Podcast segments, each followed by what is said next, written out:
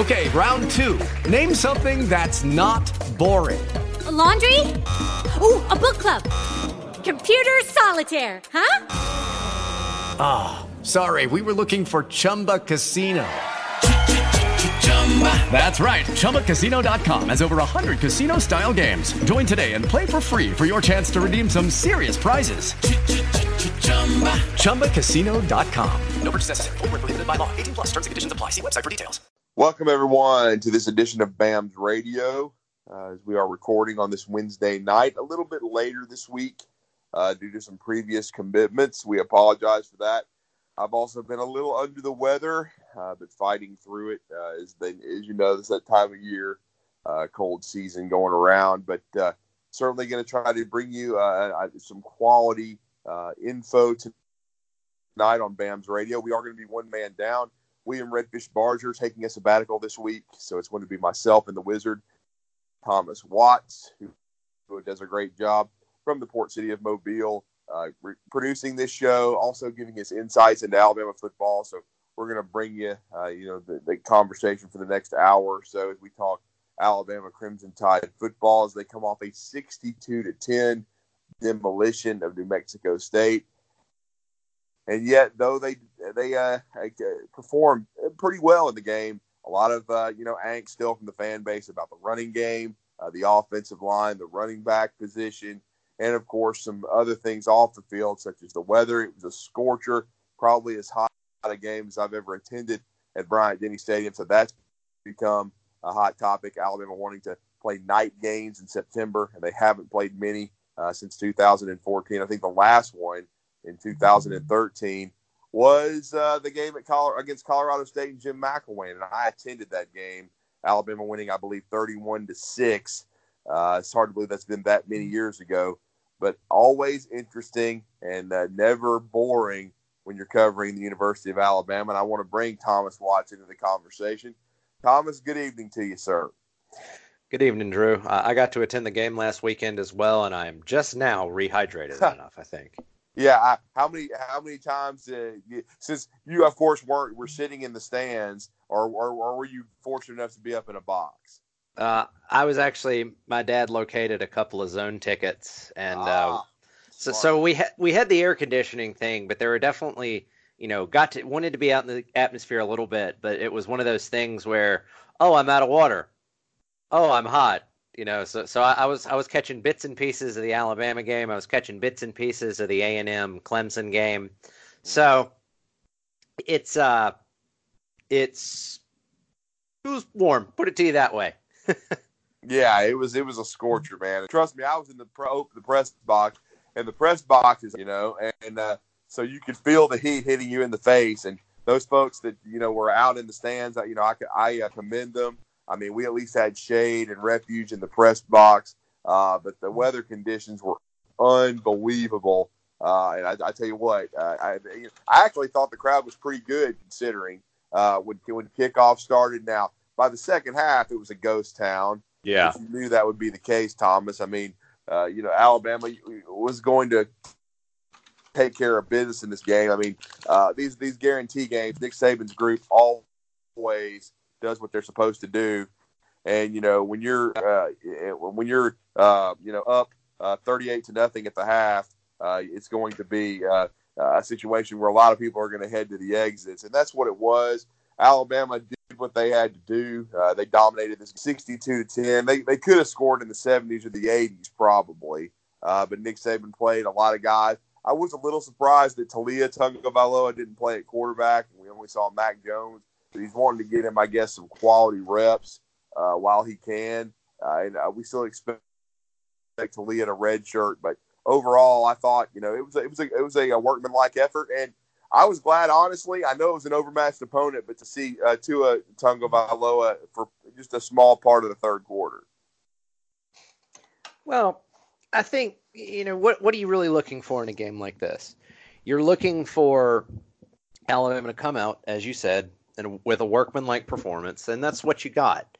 They came out, took care of business. You know, Tua Tagovailoa is.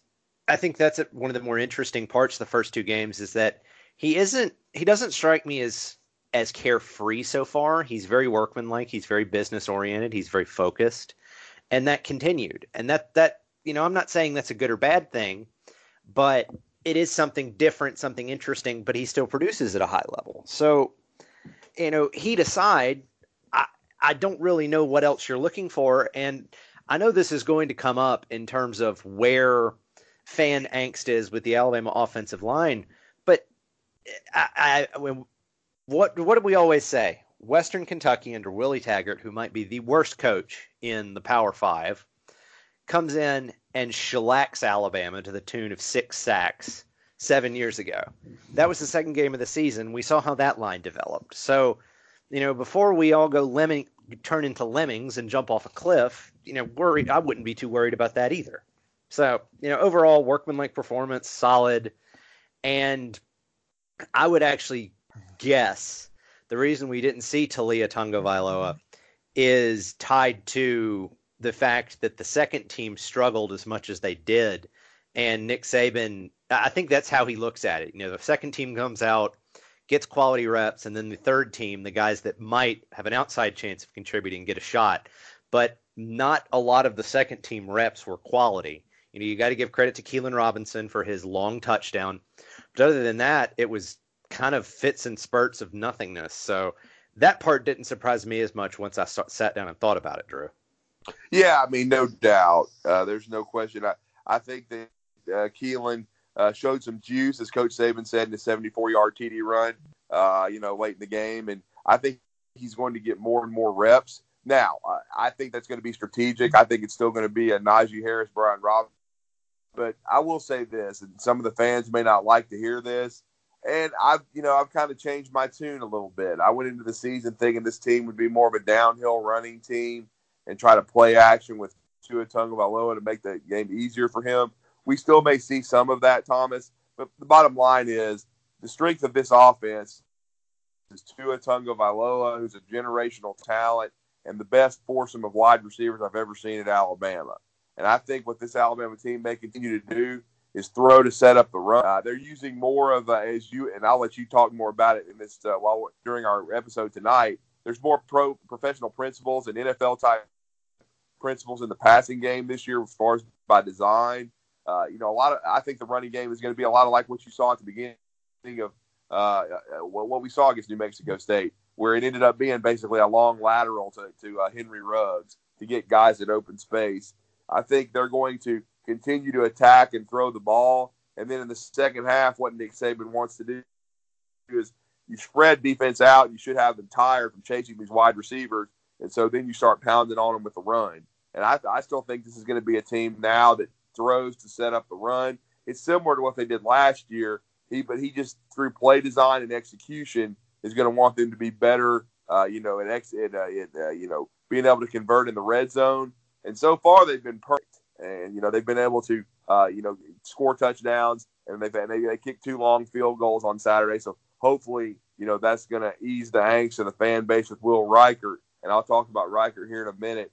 But they've been able to convert so far, and I do think the running game is going to get better. Nick Saban even said today before, right before we recorded, he had his Wednesday press conference, and he said, "Look, we've got to get better in every facet of the running game." I think they will but you play to your strength, and I think the strength of this team is Tua and these wide receivers. And I think if you if, if the offensive line, they've been pretty good in pass pro so far. If they keep giving him time, it's going to be very difficult to stop Alabama. And again, this quick game, the, the quick, the, the quick, the quick screens, uh, and uh, you know, and moving the pocket, doing the things they've done so far. I think this team is going to, uh, you know, be uh, very potent offensively and I think uh, you're going to continue to see the short passing game kind of serve as the running game early in contests uh, to get them going.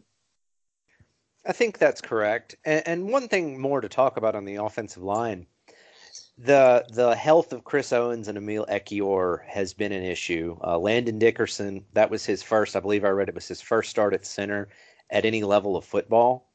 So you know he is he is the second or third center, depending on how you want to look at it. But he's probably destined to be a guard. Um, and on top of the injuries at center, you don't have Deonte Brown, who Deonte Brown fans will remember when he was on the field was a monster as a run blocker. So, you know, there's still going to be some shifting, there's still going to be some settling. But to your point, the the screen game, the behind the line of scrimmage game, even you might see a, a, a recurring Lane Kiffin pop pass come into the offense. Anything to get wide receivers in space to move the ball. Now, the interesting thing about this offense so far has been there hasn't been nearly as much RPO game. And the way you do a run pass option is you're reading a specific player and a specific defender. And depending on what he does, you either run or you pass, which is awesome. And you see it at every level of football now. But what Steve Sarkisian's doing is installing a much more progressions based offense where, you know, play action's still there or, you know, shotgun type, what, what would be a five or a seven step drop if Tua Tagovailoa is under center is changed to where it's more timing stuff and making Tua read and make the right decisions. So with that sort of setup, instead of reading a specific person, you're diagnosing the defense pre snap and you have a decent idea of what will be open and you're reading and reacting that way as opposed to completely changing the play based off of one player. So uh, the the idea of passing to set up the run can have a lot of levels with that as well. So I mean overall I think it's kind of crazy to not expect Tua and those wide receivers to be able to move the ball effectively. And we'll still see. I, I don't I'm not willing to just say that Alabama is not going to be able to be an effective run team. I think the offensive line, is, you know, particularly when you look at the guard spots. Evan Neal is a true freshman monster, but this those were his first two games. I think Landon Dickerson will be excellent, but Dickerson's had to play two different positions. So, you know, what's going to happen there? Does Darrian Dalcourt, who's I think he's coming on pretty hard, he could end up shaking things up. And then you do have, again, the albatross of Deonte Brown. So there are some bits and pieces still to be found. I certainly do agree that pass to set up the run should be the thing, but I don't think it's going to be massively unbalanced. You know, mm-hmm. for all of Alabama's, you know, up and down the field craziness this past weekend, the amount of rushing and the amount of passing yards were fairly similar, except for when Keilan Robinson threw dropped that 80 yard bomb and that just sort of skewed everything. Or didn't drop that 80 yard bomb, had the 75 yard run, excuse me. So the balance is still there and we'll have to see how Alabama's offense continues to attack in a four quarter game. Unfortunately, we won't really know that until Texas A&M at the earliest. And if Kellen Mond rolls in against Alabama the way he rolled in against Clemson, that game's over in the middle of the third quarter, quite frankly. Yeah, I mean, I think you know that that's the one thing you you, you bring up a good point. Uh, we knew that uh, we were going to find out a lot this weekend about a couple of teams. We were going to find out in the SEC about LSU uh, and Texas A&M, and Texas A&M offensively was extremely underwhelming uh, against Clemson. Of course, we know Clemson's very talented. Thomas, number one team in the country but they've lost a lot of uh, defensive talent. And you know, I, I talked to to uh, Will Vandervort, who covers Clemson for the Clemson Insider, and he thought we both agreed that Clemson would win by a couple of scores, but he, we were kind of in agreement that it was going to be a higher scoring game. You know, I think I picked 35 to 20, and he picked even even more so 49-35 because he thought both defenses were still trying to find themselves. Uh, looked like both defenses were a little bit further ahead than people thought. But I, but I think the biggest thing and the, the disappointment is uh, that Kellen Mond did not play very well on the road. And that I agree that the two defenses were excellent in that game, particularly compared to the offenses. Trevor Lawrence is, at least through two weeks, he's not even a top 30 NCAA quarterback statistics wise.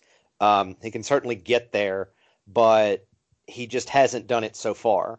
So, you know, take that for what it's worth. The thing that jumped out to me because I rewatched that game, obviously because I was I didn't get to see all of it, is that to beat a really good team, which Clemson is, when they give you a play, whether if it's a five if it's a five yard down and out on third and three or some such, you got to convert it. And some of the gimme plays, some of the plays that you know you might if you miss one, it's not catastrophic, but if you miss ten, that's how you lose a football game. Mond couldn't make some of the layup plays, and with even as Clemson's offense sputtered in many cases, because the lack of any sort of pressure from the A&M offense, the game was almost a foregone conclusion. Now, I'm not saying that Mond's going to do that because the home confines of Kyle Field are a completely different can of worms than Death Valley, the beta version of Death Valley in in South Carolina. But if that comes to pass, again, going back to our original point to see how the Alabama offense is going to attack a team when they gets put into a four quarter game, that question might then get shelved until LSU comes to town in early November. And that's a little unnerving for me personally, Drew, because at some point you really have to show what you got. And the longer you're not tested, the more mm-hmm. difficult it is to really progress as a team. And frankly, as good as the SEC has looked, I believe five teams in the top 10, with that, I don't know how feasible it is right now to expect to get two teams into the playoff. And a one loss in the SEC West, you know, Alabama were to lose to LSU or some such, could very easily keep Alabama out of the SEC championship. Obviously, we've seen Alabama still get in, but I'm not one that wants to leave such things to chance. So that's kind of worrisome to me. But at the same time, if you think about it put it in perspective, if the worst thing as a fan is that your team keeps destroying people through the first nine weeks of the season, that's not a real big thing to complain about. So I'm not going to sit here and you know chew my fingernails down and, and drink myself silly in, in anxi- anxious worry. Well, and we'll, we're going to break down Alabama and South Carolina tonight, but I think we all understand that um, that besides Columbia the other big road trip for Alabama in the first half of the season uh, is going to be going uh, to uh, uh, take on the Aggies in College Station. After what you saw on Saturday against Clemson, what do you think uh, of A and M and their chances against Alabama? I don't think I think they were not good before. Right. Factor in the I've forgotten the young man's first name, but yeah, running Jay back Sean, Corbin. Jay Thank Sean you. Corbin, the running the Yeah. starting running back is out for the year with a hamstring injury. Yeah, we need to add that. Yeah. So factor in that loss. You know, Texas A&M does have a couple of weeks to sort of circle the wagons and get that position figured out. But uh, remember that you know, Corbin is replacing Trayveon Williams, who was a monster for A&M for several years. So it's not like you're sitting here and you have this this this this deep deep backfield. That that recruiting cycle hasn't really matriculated, hasn't really matured yet. So I- that that's one that's another factor to come into. I think Alabama will end up being favored something like anywhere from 16 points to 24 points depending on what happens with the two teams. And I think it's fair to think Alabama covers that. You know, I I would lean kind of in the 45-17 range if you if I if you had to pull me down right this second. But we still have a lot to learn about both football teams. You know, Alabama could come out, even though I don't think this is the case, and we'll talk about South Carolina. Alabama could come out and be a nail biter against what is a not very good South Carolina team right now. So Yeah. if that happens, the narrative changes, but we'll see. And I, I, it's interesting that good segue there. You bring up South Carolina. You know they, they they completely blow that game against uh, uh, North Carolina and Charlotte. They led twenty to nine in the third quarter and lose at twenty four to twenty. Jake Bentley breaks his foot on the last play of the game. Now he will have surgery and red shirt. Many believe it's probably the final game at South Carolina for him uh, due to the fact of Ryan Hilinski uh, being uh, an elite talent and now being able to start the rest of the season. He threw for 282 yards and two touchdowns, but did have a turnover and interception against Charleston Southern. Uh, your thoughts on uh, uh, him facing this Alabama defense? It's going to be a huge step up for him.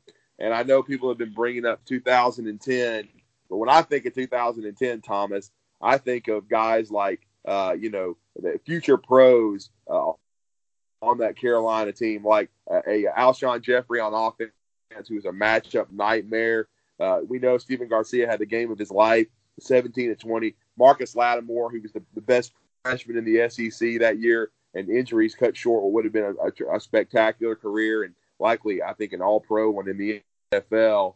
Uh, and then they had they had Stephon Gilmore. They had some talent. They had pros on both sides of the ball. I don't see that kind of talent this time going up against this Alabama team. That Alabama team was extremely talented under Nick Saban. Could have been maybe his most talented back in that year, but this one's pretty talented in its own right. And I think Will has improved their uh, their, you know the, the, their team in four years. I mean, they're certainly much more talented than when Spurrier left that program. But I don't see this as a good matchup for Carolina. Well, let, let, let's go back in the let's put some uh, some banana peels and some beer cans in the uh, Mr. Fusion, jump in the DeLorean and go back 10 years and really set the scene of that game. Um, it was 2010. Alabama was coming off their first national championship since 1992. Uh, Mark Ingram had an early injury, and South Carolina was the third ranked opponent in a row for that Alabama Crimson Tide team. That was also one of the years that Alabama played the vast majority of its SEC opponents coming off with them them coming off of a bye week. So it, it was one of those things where if you really go into the stats, it's insanely rare for any team to play three ranked teams in a row and go three and zero. Oh. So that that was one of the things you mentioned. The pros, uh, Alshon Jeffery is still a monster for the Philadelphia Eagles. So very good point. So I don't I don't think there's any sort of comparison here.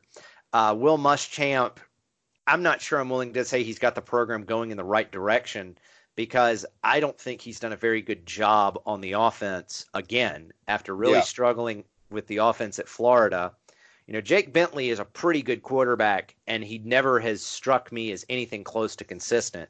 And now you've got a young man who deserves all the credit in the world for coming in in a really bad, an awkward situation and balling against a pushover team. But it's an enormous step up to play this Alabama defense.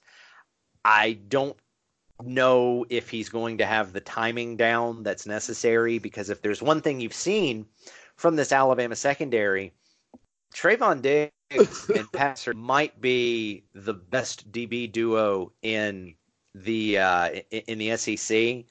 I, I, I wouldn't. I, it, they're in the conversation. I don't really want to get in debates as to who's better or who's worse, but they're in the conversation. So I really don't think Hilinski is going to do what he did again.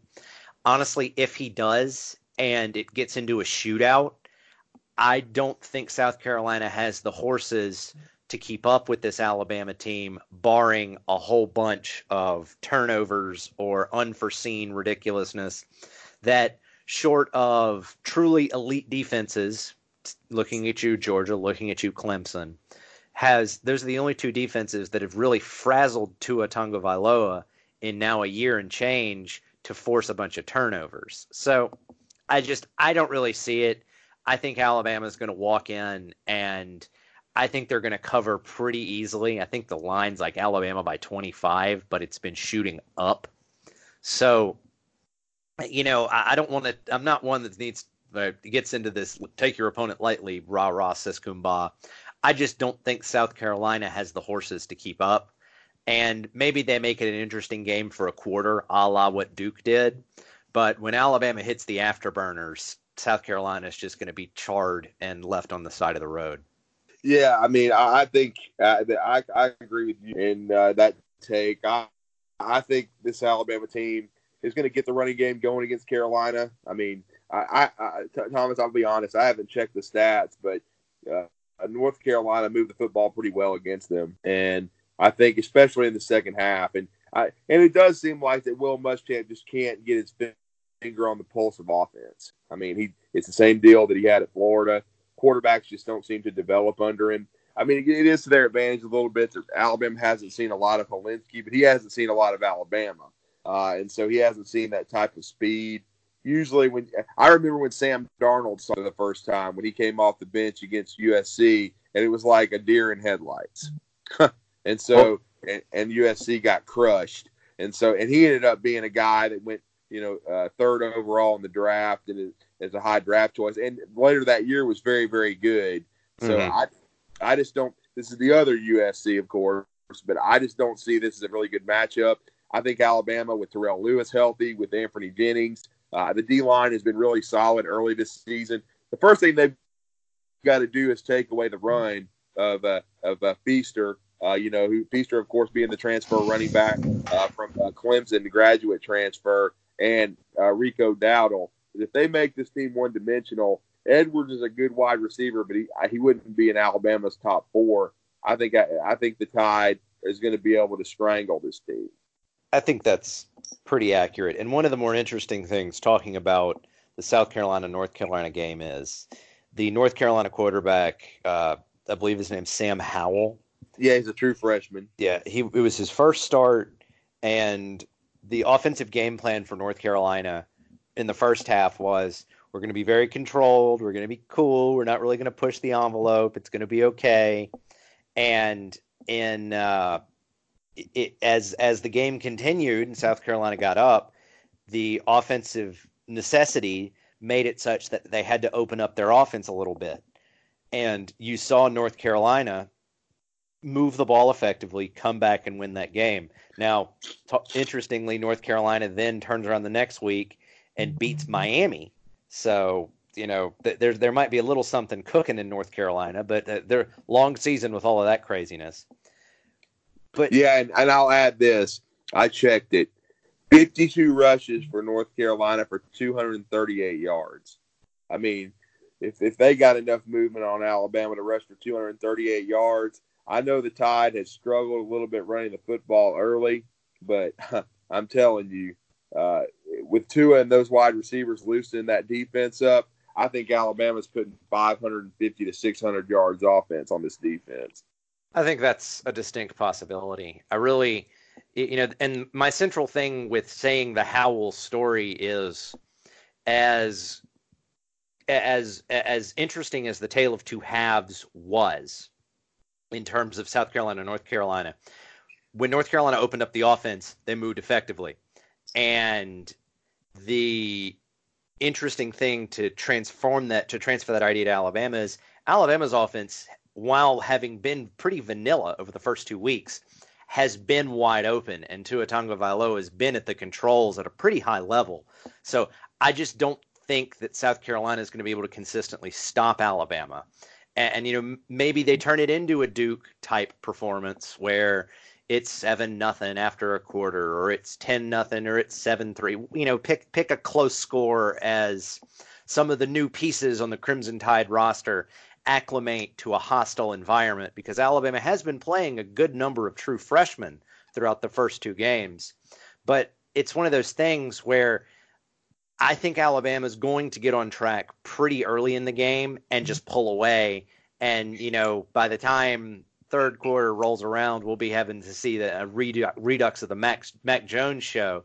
And the thing we'll talk about next week is are the twos making progress after a fairly rough outing against New Mexico State versus did they show something better against South Carolina on the road? But that's that's what I think, Drew. Well, I mean, I definitely think they're going to get a chance to play some of those guys by you know late third quarter into the fourth. Uh, I do think we'll see Tua Tagovailoa into the third quarter yet again. Uh, I think he's going to put 300 yards up on the secondary. Uh, I don't I don't see it as a good matchup for Carolina because uh, I know Howell didn't throw for a lot of yards, but uh, you know they they were able to run the football. They haven't seen anything like Tua, and I know Will Muschamp uh, is a student of Nick Saban, but you also have to have the personnel to be able to execute it, and I don't think that's going to be the case. I think Alabama knows they've got to play better. Uh, and, and again, I don't think the 2010 game is going to have any motivation to this team. Those dudes were in middle school when this happened, so they're you and to South Carolina's credit so far, they have they don't have the Jared uh, uh, Hocker Award from Texas A&M of writing a check that your ass can't cash with your mouth uh, and putting your team uh, against the wall and then giving Clemson bulletin board material. Carolina really hasn't done that. I'll give them credit. I think Most Muschamp is smart. Uh, he knows his team is just going to have to take care of every every advantage they can uh, and and not give Alabama any extra motivation.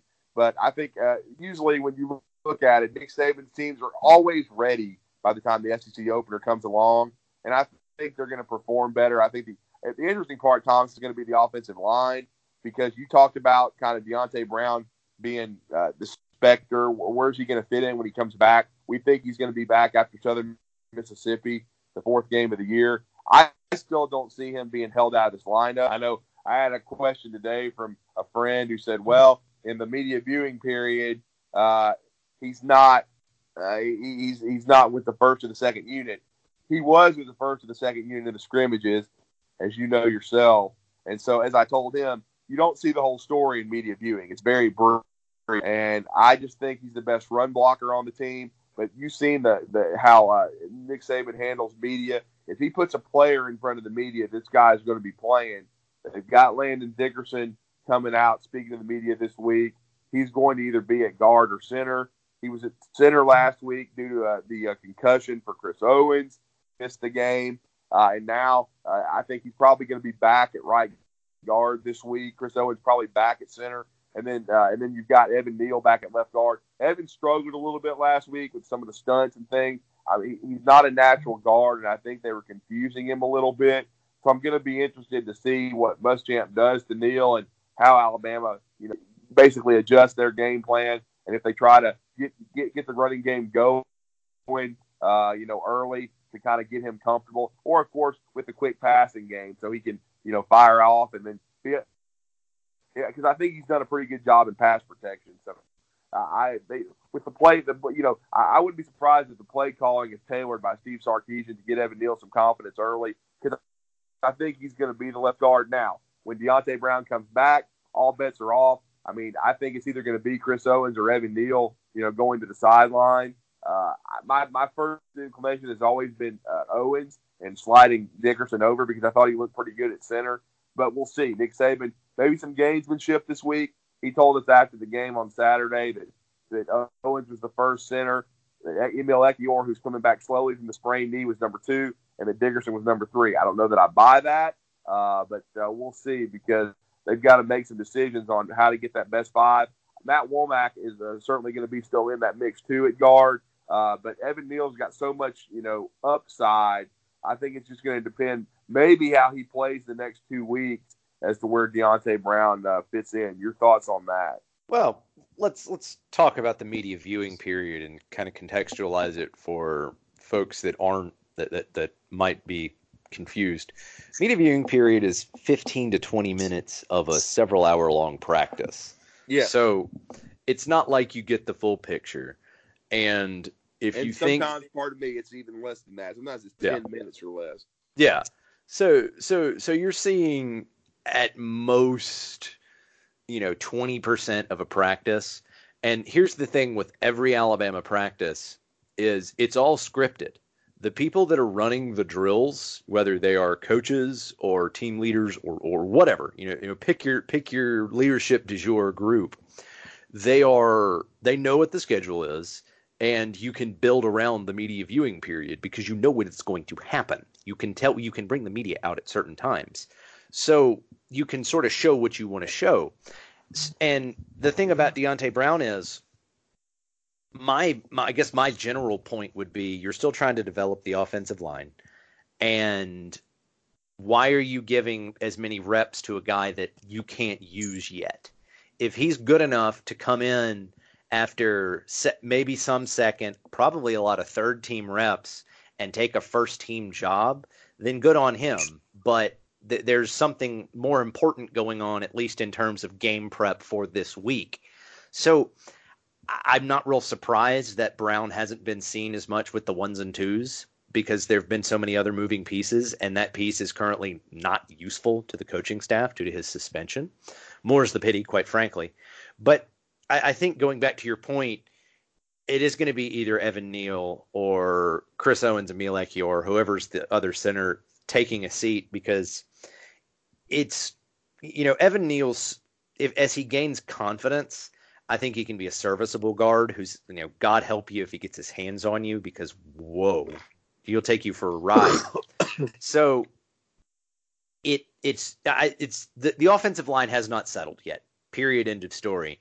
But as we talked about before the season began a few weeks back, there are six, maybe seven guys that can put quality minutes in, put quality series in for this Alabama offensive line. Now, the relative quality is debatable. I think there have been moments of brilliance and moments of wanting to smash your head against a seat back from some players on the offensive line, but that's going to happen.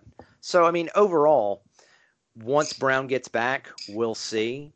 But that really is if you're worried about what you're seeing or not seeing in the media viewing period there's a lot more context that goes on that needs to be explained to folks that just haven't been to a media viewing period in a normal practice now if it was bowl prep you could watch the whole darn thing but this isn't bowl prep this is just week to week game prep so it's going to be a very limited picture that you'll see coming out of any alabama practice before they take the field this Saturday.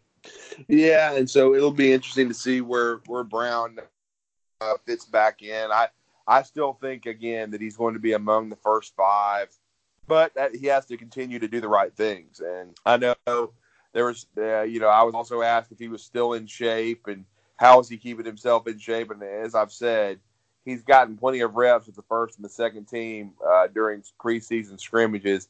But like you're talking about, kind of dance with who's eligible uh, when the season starts, and so uh, you're going to try to get those guys ready. And they've been trying to get Evan Neal ready, and they've been trying to get Landon Dickerson, Chris Owens when these guys are available. Uh, you know, uh, ready to go. Matt Womack played quite a bit last week. Uh, they just need to get the chemistry down. And, you know, remember, you, you, brought it up when we started the show. Willie Taggart in Western Kentucky that that the 2012 offensive line under Jeff Stoutland is is always lauded as the best of the Nick Saban era. And remember how they started slow. I mean, I think there were six or seven sacks, like you said, during that 35 to nothing uh, second game win over Western Kentucky. It was not a great performance. I remember the, some of the exact same comments. Actually, Thomas, if you go back the last several seasons and rinse and repeat, this is the same mantra every year from Alabama fans. I thought the offensive line was going to be dominant from the first game. I've already had people coming to me wanting Kyle Flood gone or wondering if he's on the hot seat. I mean, after a while, you have to understand the pattern, and it's not. It, they they've been through several different offensive line coaches. Okay, and by the end of the 2012 season, nobody ever wanted Stoutland to leave, and he went to the NFL and he's already helped the Eagles win a Super Bowl. So I think Kyle Flood's going to do a solid job. I think he's a definite upgrade over Brent Key. Uh, I don't think he was a very good recruiter. I don't think he was a very good coach. He wasn't developing guys. You have to give people time. It's only two games in, and that's what kind of you know amuses me at times because I think fans panic and they just start looking for answers. You have to let things develop, let it play out. And I think when you have a, an 18 year old true freshman in Evan Neal who is still kind of swimming, he's not a natural guard. He's always played tackle. So he's still getting used to playing on the SEC level. This is a huge jump from IMG Academy. And then when you have Landon Dickerson, who hasn't been with our guys, he's only been here since uh, August, uh, you know, early August as a graduate transfer. And Chris Owens has not played much, and now he's missed a game. You have to understand there are going to be uh, moments of uh, uh, uh, in time where you don't execute all that well. I think really for me, it's more. I've been more. Uh, I, I've been more concerned about the running backs and Najee Harris and Brian Robinson and their approaches and hitting the hole quicker and one cut and get upfield than I have been the offensive line. I don't know what your thoughts are on that. Well, I, I want to kind of shed some light on why I think fans get been out of shape about the offensive line through two games, and it's this this thing I've noticed more and more. It's you, you start you essentially if if you were playing if you were playing the game, we'd call it scoreboard watching. It's LSU comes out and has a passing game. Well, now LSU can keep pace with Alabama, so Alabama has to be ready to put up 50. Well, what's going to stop Alabama from putting up 50? It's the offensive line. or you know similar thoughts with Clemson or Georgia or whoever. But in terms of the running backs, I, I sort of I, we haven't really seen a good what I would call a good I put good in air quotes carry volume for Najee Harris or Brian Robinson. Good part point. Of, part of that is because of the suspension through the first quarter of the Duke game. So they've only been the and I'm again air quoting this feature backs for about five quarters of game action. And they're competing for touches with the group we've already sung praises for, Tua and the wide receivers. So I'm I'm not willing to really be that critical of Najee Najee Harris in particular. He's got a great yards per carry average, even though it doesn't feel like he's just crushing folks left and right. He's actually fair. He's very efficient for what little number of touches he's gotten. And Brian Robinson is, I mean, he, he wants to hit the hole as hard as possible, and sometimes the hole just isn't there. Uh, my more specific answer to this this question, Drew, or my thoughts on it are: you look at these two running backs' running styles, and what makes Najee Harris awesome is that he really wants to be patient and then explode and you know find a crease and explode and run hard. Well, if the hole isn't there because of run blocking struggles on the offensive line, the being patient and sort of dancing goes from a good thing to a very bad thing. And that's always going to be a line that Najee Harris is going to sort of ride. He's never going to be one or the other. You just sort of have to accept that with him. Brian Robinson, he's going to hit, he's generally going to try and hit the hole so fast that he's the exact opposite of Harris in that if he's not patient, it's not there, so he's just going to run into the pile. But in either case, as the offensive line continues to gel and is able to open up more creases, that's going to make that's going to raise the running back production.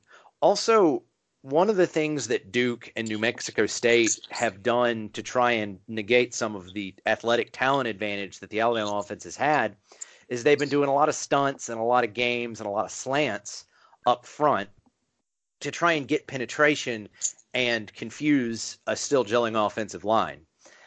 That's a cool trick, but there are schematic things around it. But Alabama hasn't been checking out of them because in some cases it's good to put offensive linemen in weird situations and make them respond, if only as a teaching moment one of the things that I hope Alabama fans pull from particularly the New Mexico State game is that is the perfect kind of teaching game.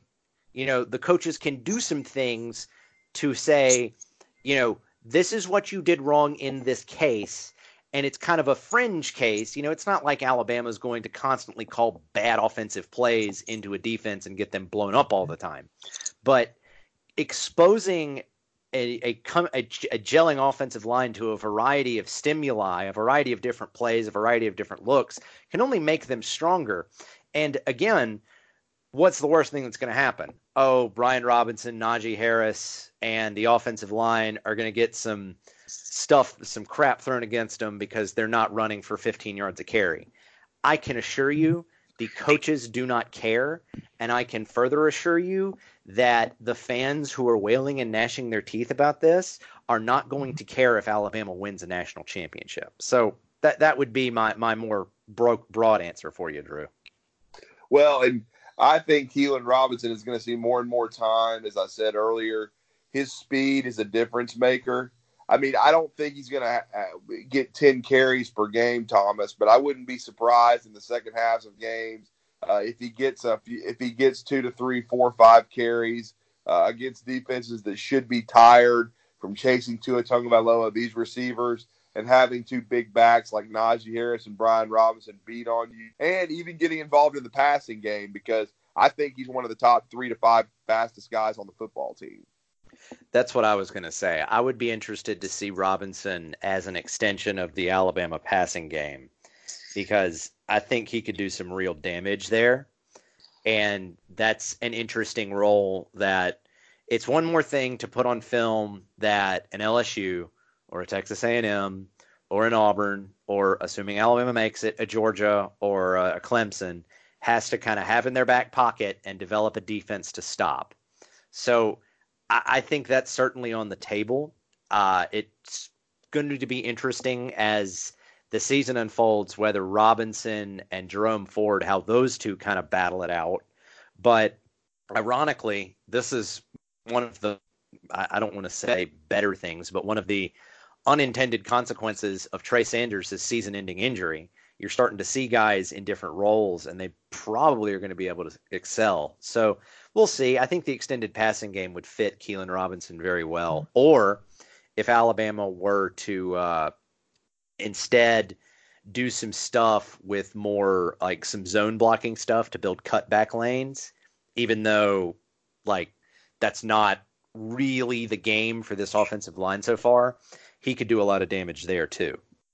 Yeah, he could, no doubt. And I'm uh, I'm going to be interested to see, you know, uh, uh, this Alabama offense and how much success they can have against South Carolina. I think this uh, wide receiver group is going to feast on the Carolina secondary. But I will say this uh, before we talk about Alabama defensively, I hope the angst has stopped with Will Reichard and the fans uh, will, will get behind this kid because he's a big time kicker, man. He was inches away from making, you know, a 50 yarder, a 48 yarder against uh, Duke.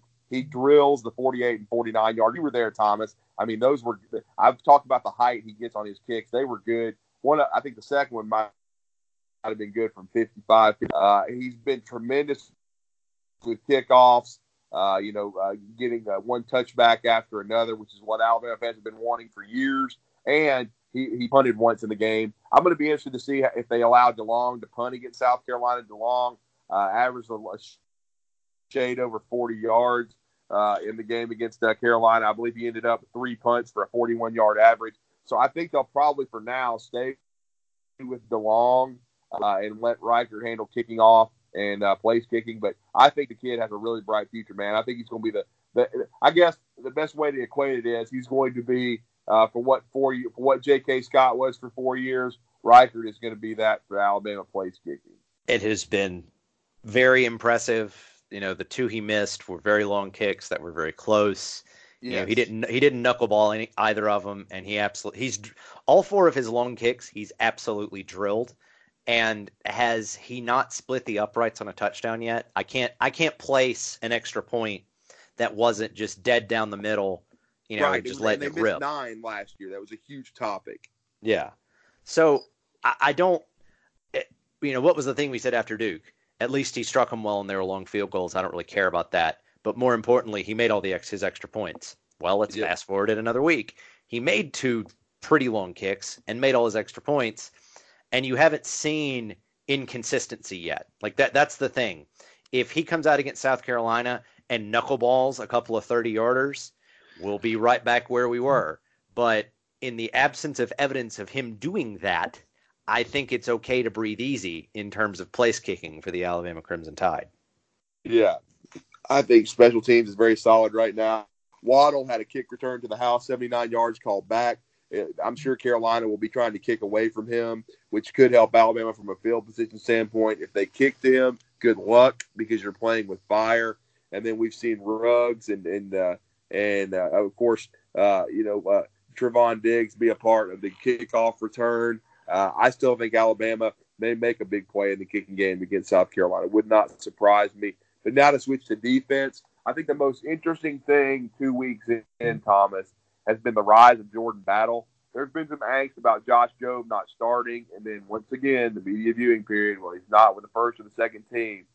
As Saban said today uh, during the teleconference, Jobe had a couple of mistakes in coverage, uh, you know, penalties against Duke. I think he was overly emotional. And Jordan Battle has been very mature in his approach. As you know, he got an interception late in that game, even though they were in the wrong defense. Uh, and I thought it was interesting that he started in the in the nickel and dime on on this past Saturday against New Mexico State. They had slid uh, Shyheim Carter down to the star, Surtain uh, and Trevon Diggs, as you talked about, are the, the two corners, and then Battle was, was was one of the safeties with Xavier McKinney. And then when they had the dime package, of course, you saw Jared Mayden. Uh, but I think uh, Battle is going to continue to play more and more, and I think the competition is good. It's going to make Jobe have to, you know, calm down and get better. Uh, but I think uh, Jordan Battle is a guy that wasn't talked about a lot in the preseason. That's going to continue to get uh, to expand his role defensively.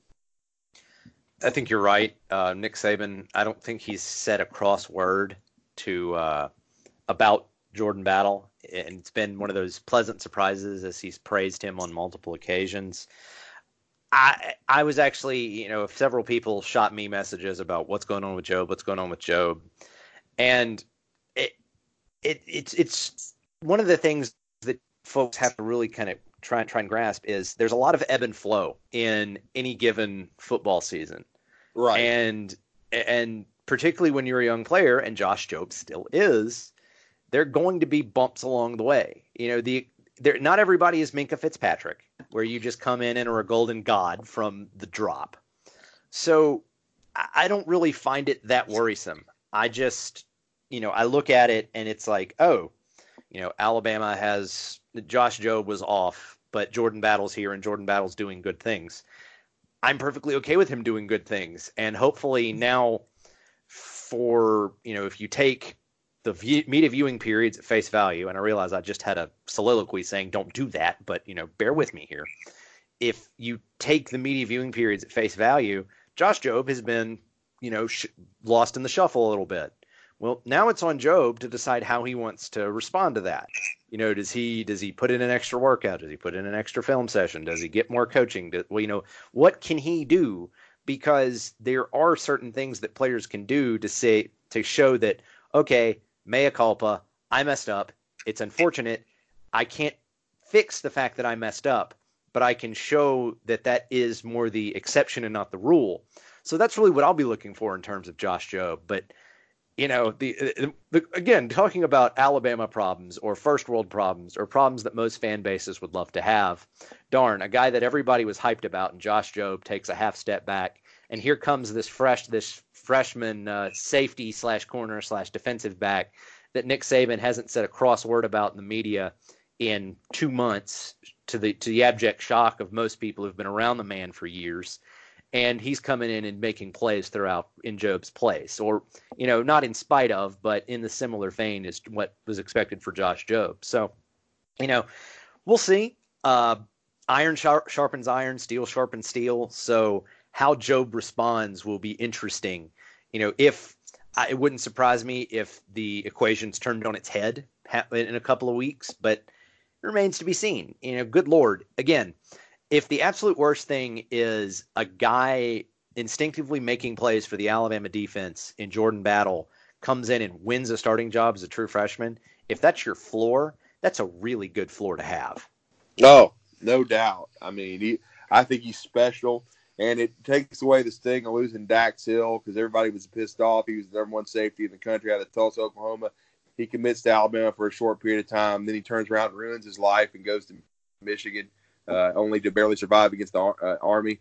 Uh, you know, and I know he's been involved with some trick plays and such, but I, you know, the, I'll take the trade off with Jordan Battle. They flipped him from Ohio State, uh, so uh, I'll take that. It shows how good an evaluator Nick Saban is, and and hopefully he he's going to uh, continue to get better. And and I and I and, I, and again, I agree with you. There's a lot of angst sometimes early in the season.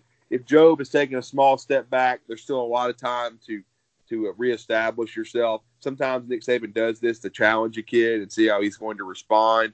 So we'll see what Jobe does. But luckily, with this group in the secondary, Thomas, it's very experienced. You got Shy Carter who can play everywhere, so you can juggle your lineup a little bit and not lose anything performance. That, that's very true. Shyheim Carter is the ultimate uh, Swiss Army knife guy to kind of make make everything fit in weird circumstances. And there, there's a metaphor that I want to sort of throw out to back up your challenging notion. It's that, you know, player not every player is made the same. And some players you need a bowl of ice cream. They need a bowl of ice cream. I know maybe yeah. Nick, maybe Nick Saban is the ice cream man. It's a very odd image. So just laugh about that quietly as you listen to our show. You know, some players need a bowl of ice cream. They need a pat on the head. They need positive mm-hmm. reinforcement. Some players need a bowl of poop.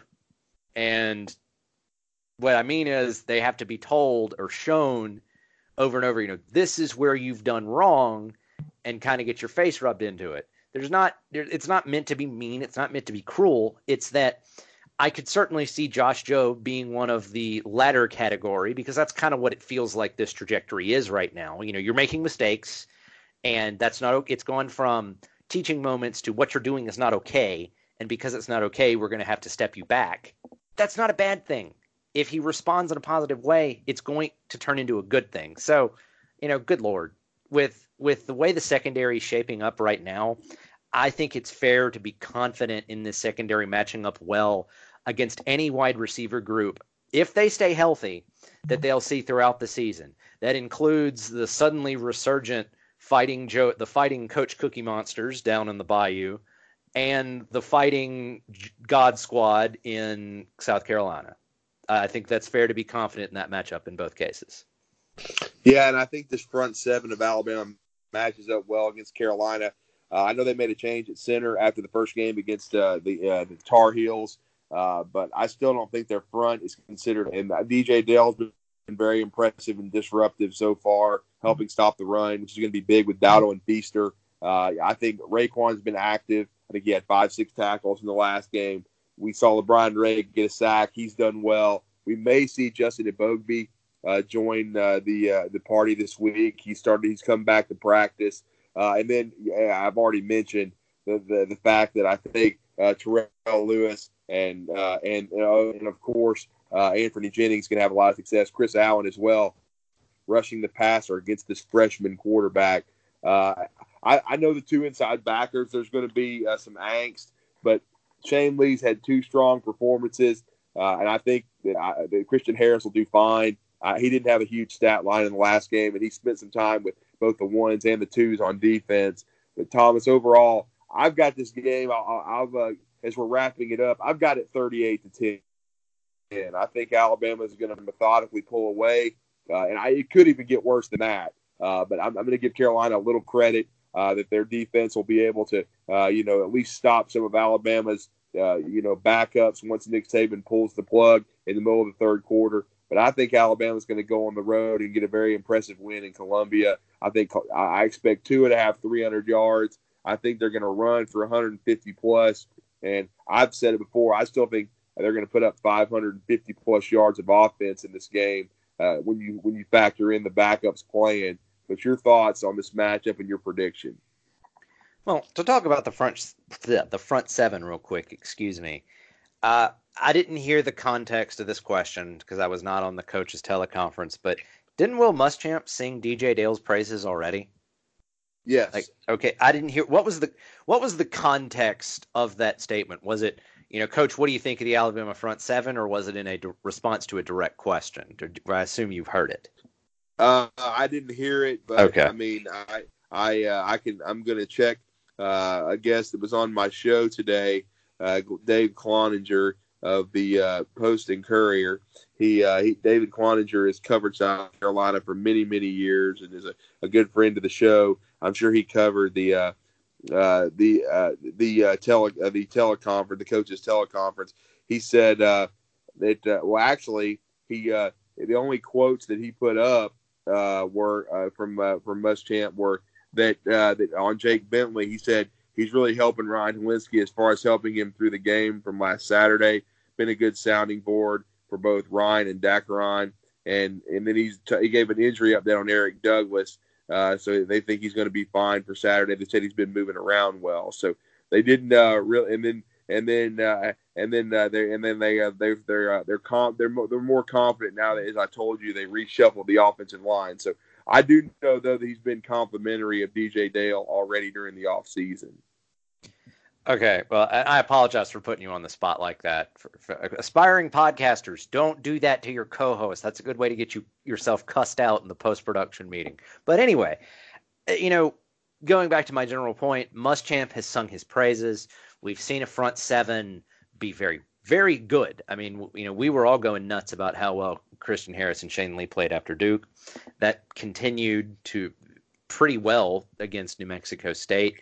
Now, how much we'll get to see some of the middle linebackers based on how South Carolina deploys their personnel will be something worth tracking in terms of percentage of snaps.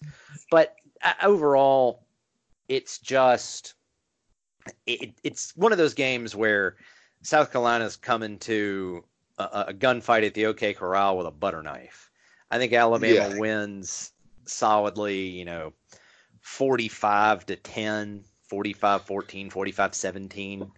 And it's one of those things where you come out of that game and it's like Alabama could have scored 50 or 60, but they just backed off to get more play more players some playing time and get out of there injury free. Uh, I think 550 to 600 yards of total offense is absolutely on the table. And Alabama moves on, you know, rolls through SEC play for their first win, and then comes back to the friendly confines for a tune-up game against Southern Miss. Uh, should be another good week of football. Uh, I have to admit, given the downturn in terms of quality of games nationally, going to be a kind of boring football weekend if the top game is Iowa Iowa State. But yeah, whatever. Well, and then I, here is the quote Will Muschamp on DJ Dale. He's a really good player right now, but he's going to be a great one as they move forward. And so, uh, he, as we said, he's been complimentary of DJ Dale, the true freshman from Clay Chalkville High School, uh, who's played the nose for Alabama and been very disruptive thus far, uh, getting a game ball from the coaching staff in week one against Duke and uh, with three tackles and I think one for loss. So last week, uh, his stat line, I don't know that his stat line was quite as good uh, but again, that, that, that doesn't tell the whole story when you're talking about. Yeah, he had two assists last week uh, with a total of two tackles. Uh, so again, that but with a nose guy, it's more the, the, the, team stats defensively, and and if he can take up blockers and allow the linebackers like Shane Lee. We talked about Shane Lee playing well the first two weeks. A big part of that is DJ Dale doing his job up front. Very true. Uh, compliment the the front seven has played excellent complementary football. So uh, I, I, knew there I knew there was something said by Will Muschamp. I wasn't th- I wasn't that crazy, but we'll see. And uh, hopefully uh, ho- hopefully we'll be reveling because I admit there's nothing. These two teams, the 2019 and the 2010 versions of the Alabama Crimson Tide, have nothing to do with one another. But let's just say that um, this game has been building for 10 years and the revenge will be fairly sweet for me as a football fan drew well and and and, uh, get, and uh, i was on the chuck oliver show earlier to this morning uh, uh this afternoon really uh, thomas and he brought up a, an interesting stat that i hadn't really thought about i think this is the last sec east team to beat nick saban in the regular season can you believe that i had known that statistic and every time i read it i do a double take and then i'm like well yep Yep. Okay. Yep. That that is true. That okay. That is crazy. The only teams to beat Alabama since then are LSU, Texas A&M, Ole Miss, and Auburn. So. Yeah, yeah, exactly. That's pretty stunning. And so hopefully, and uh, Nick Saban is is I think he's won. He, he he's beat all the other SEC Eastern Division teams since then, and pretty much when you think about it, uh, you know, I, I, I don't think they uh, they played Kentucky uh, in or I'm, I'm trying. I know they I know they beat Kentucky in 2008 at home. I'm trying, and then I think Kentucky came. Yeah, they came back to Bryant Denny a couple of years ago. He hasn't played them in Lexington because of the, the, the quirks of the schedule, but he's pretty much uh, won in in all of their backyards except for Lexington and uh, Columbia. I thought there was a game in 2009 or 2008 that Alabama played in Lexington. They did. That game was in was was in uh, that game. That game was in was a closer game. It was in, in 2008. That was in Bryant Denny.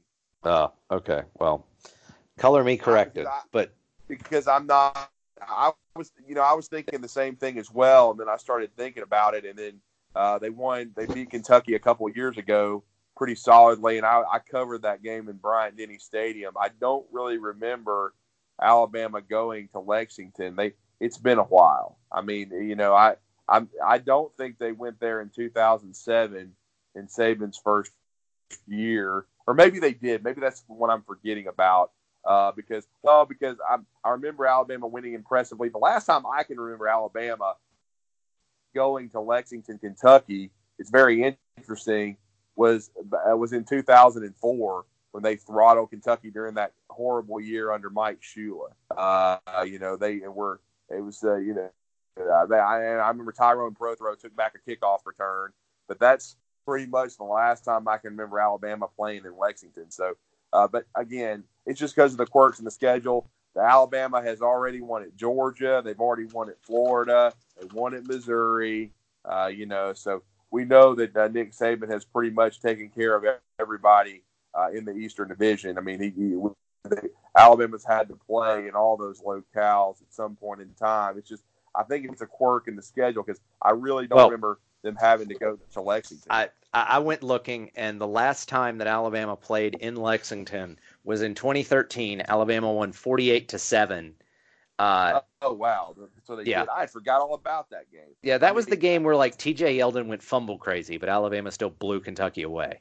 oh, okay. I kind of do remember that. Now. It's so funny how the years run together. But you're right. I yes. think he had a few fumbles. I think Alabama could have beat them even worse than 48 to seven. But you're right. I think they were kind of their own worst enemy. So okay, so that means basically he has then he has won in in the backyard of every SEC Eastern Division team except uh, for South Carolina due to the quirk in the schedule because he won in Athens, Georgia in 2008. Uh, we know in 2011 he won in Gainesville, Florida, very impressively. Uh, so that that's interesting. I had forgotten all about that 2013 48 to seven game. That was early in Mark Stoops' rebuild to Kentucky. Man, they weren't very good. yeah, that was that was that was that was a whooping. Let's call it let's call it what it is. It was a whooping. yeah, even with the mistakes. Yeah, you're right. Alabama winning it easily, 48 to seven. Good, good uh, way to uh, to recover that because I just had not. I had forgotten all about that game that year uh, in uh, Lexington, Kentucky. But yeah, Alabama winning very impressively, 48 to seven, uh, as uh, they trounced the Wildcats. And as we said, they've already taken care of pretty much everybody. Vanderbilt, we know that what that's that's old hack, 59 to nothing uh, and then they didn't pass midfield. So uh, that's like those were like Alabama home games. So and then Tennessee, uh, Tennessee's a dumpster fire right now. Alabama has a lengthy winning streak in Knoxville. So Nick Saban trying to finally get a win in Columbia, South Carolina. And uh, I, again, I'm going on record. I, am saying 38 to 10. Thomas, did you? Uh, I, what what is your final prediction? For, I'll go 45-14. And uh, you know, to close out, I have to ask: Is uh, is Jeremy Pruitt an analyst for the University of Alabama by uh, SEC championship game time? Uh, that's an interesting question because I don't see how they go above three and nine or four and eight, and that's going to affect recruiting for them because it's another step back. Uh, he's already tweaked the coaching staff. You know, I, I just I can't believe right now that he's happy working for Phillip Fulmer uh, I think Phillip being involved back in that program, he's got to be being a little heavy handed. Uh, that's and, and, I just think overall uh, that uh, I don't see it as a winnable situation for Jeremy. I mean, I feel bad for him. I thought they would take a step forward this year, Thomas. It's been an abomination. They played better against BYU, but they still lost. And they'll win Saturday over Chattanooga, you would think. I'm, I, I wouldn't guarantee it just because of what we've seen, but I think they'll win that game. But then after that, they've got a murderous schedule coming up, uh, starting with Florida and Gainesville, and I don't see how they're, you know, they it's, it's conceivable, Thomas. They could be one in six after seven games, but Tennessee, they're still paying Butch Jones. I mean, they they they, my goodness, I don't, I don't, and I, I, and they're, they're still paying their former athletic director. I don't see how you make it through. Uh, I, he'll, he'll, he might be given a third year, but I don't see it getting much better next year. So, uh, to me, I, I think uh, that, that I, I, I would not be surprised if Pete Golding does well at Alabama and moves on to another opportunity, perhaps as a head coach. And Jeremy Pruitt's back as DC at Alabama. That wouldn't shock me at all as uh, I'm I'm on record saying Jeremy Pruitt's the best defensive coordinator Nick Saban's had at Alabama, so I am 250% okay with that turn of events. Particularly yeah. with this, the sweet sweet irony of the fact that uh, Tennessee would be paying Jeremy Pruitt to get their heads kicked in at least once a year. That would be fantastic. Yeah, they they they know Jeremy Pruitt 10 plus million, so but you know, Tennessee, they're just I I just I'm going to be interested if they can come out of this because I, I think the game has passed Fulmer by. I mean, I don't. I certainly don't think he would have success coming back as a coach. Who could he get? Who could he hire to do his bidding at Tennessee? I don't know. Uh, but I, I, think Tennessee's in major, major trouble right now. Uh, I think Jeremy had a good recruiting class last year, but I think he put faith in Derrick Ansley, and I, I don't. I've never thought Da was the defensive coordinator material. I've always thought Jim Chaney was overrated, but I'll say this: after watching Fulmer uh, take advantage of Alabama's program to kind of build his career, I am reveling in this 12 uh, year streak that's about to go to 13 when they come to Bryant Denny Stadium and get their ass beat again. I'm okay with it. I look forward to it. Inject it straight into my veins, and it's not. I don't need. I don't need Krispy Kreme glaze. I need an Alabama beatdown. Well, we certainly hope to have one on Saturday, and we'll come to you live next week. Or excuse me, uh, we'll come to you next week. Uh, we always record this show. I'm used to saying live due to my other radio responsibilities. But Thomas and myself and William Redfish Barger should be back with us next week uh, as we bring you another episode of BAMS Radio. Again, we apologize for being later in the week this week. We had some other commitments, uh, but uh, we certainly appreciate Thomas for uh, uh, coming uh, in and hooking up with me tonight to be able to bring you an, over an hour of BAMS Radio. We hope you've enjoyed our analysis and conversation, and we'll hopefully be reviewing a big win in Columbia, South Carolina next week and looking ahead, as Thomas said, to another tune-up against old rival Southern Mississippi, who took one on the chin for Mississippi State this past weekend, and then get ready for the next SEC challenge at home against uh, uh, Ole Miss. And could we see, uh, you know, the return of Deonte Brown to the starting lineup of the offensive line? But we'll, those will all be subjects that we'll continue to broach in the coming weeks. But we look forward to bringing you analysis and uh, maybe some more recruiting news too uh, from uh, next week after the game against South Carolina. But for Thomas the Wizard Watts, I'm Drew DeArmond. We thank you for listening to BAMS Radio. Good night and roll tide. Hey guys, it is Ryan. I'm not sure if you know this about me, but I'm a bit of a fun fanatic when I can. I like to work, but I like fun too. It's a thing. And now the truth is out there. I can tell you about my favorite place to have fun Chumba Casino. They have hundreds of social casino style games to choose from, with new games released each week. You can play for free anytime, anywhere and each day brings a new chance to collect daily bonuses. So join me in the fun. Sign up now at ChumbaCasino.com. No purchase necessary. VGW. Void were prohibited by law. See terms and conditions. 18 plus.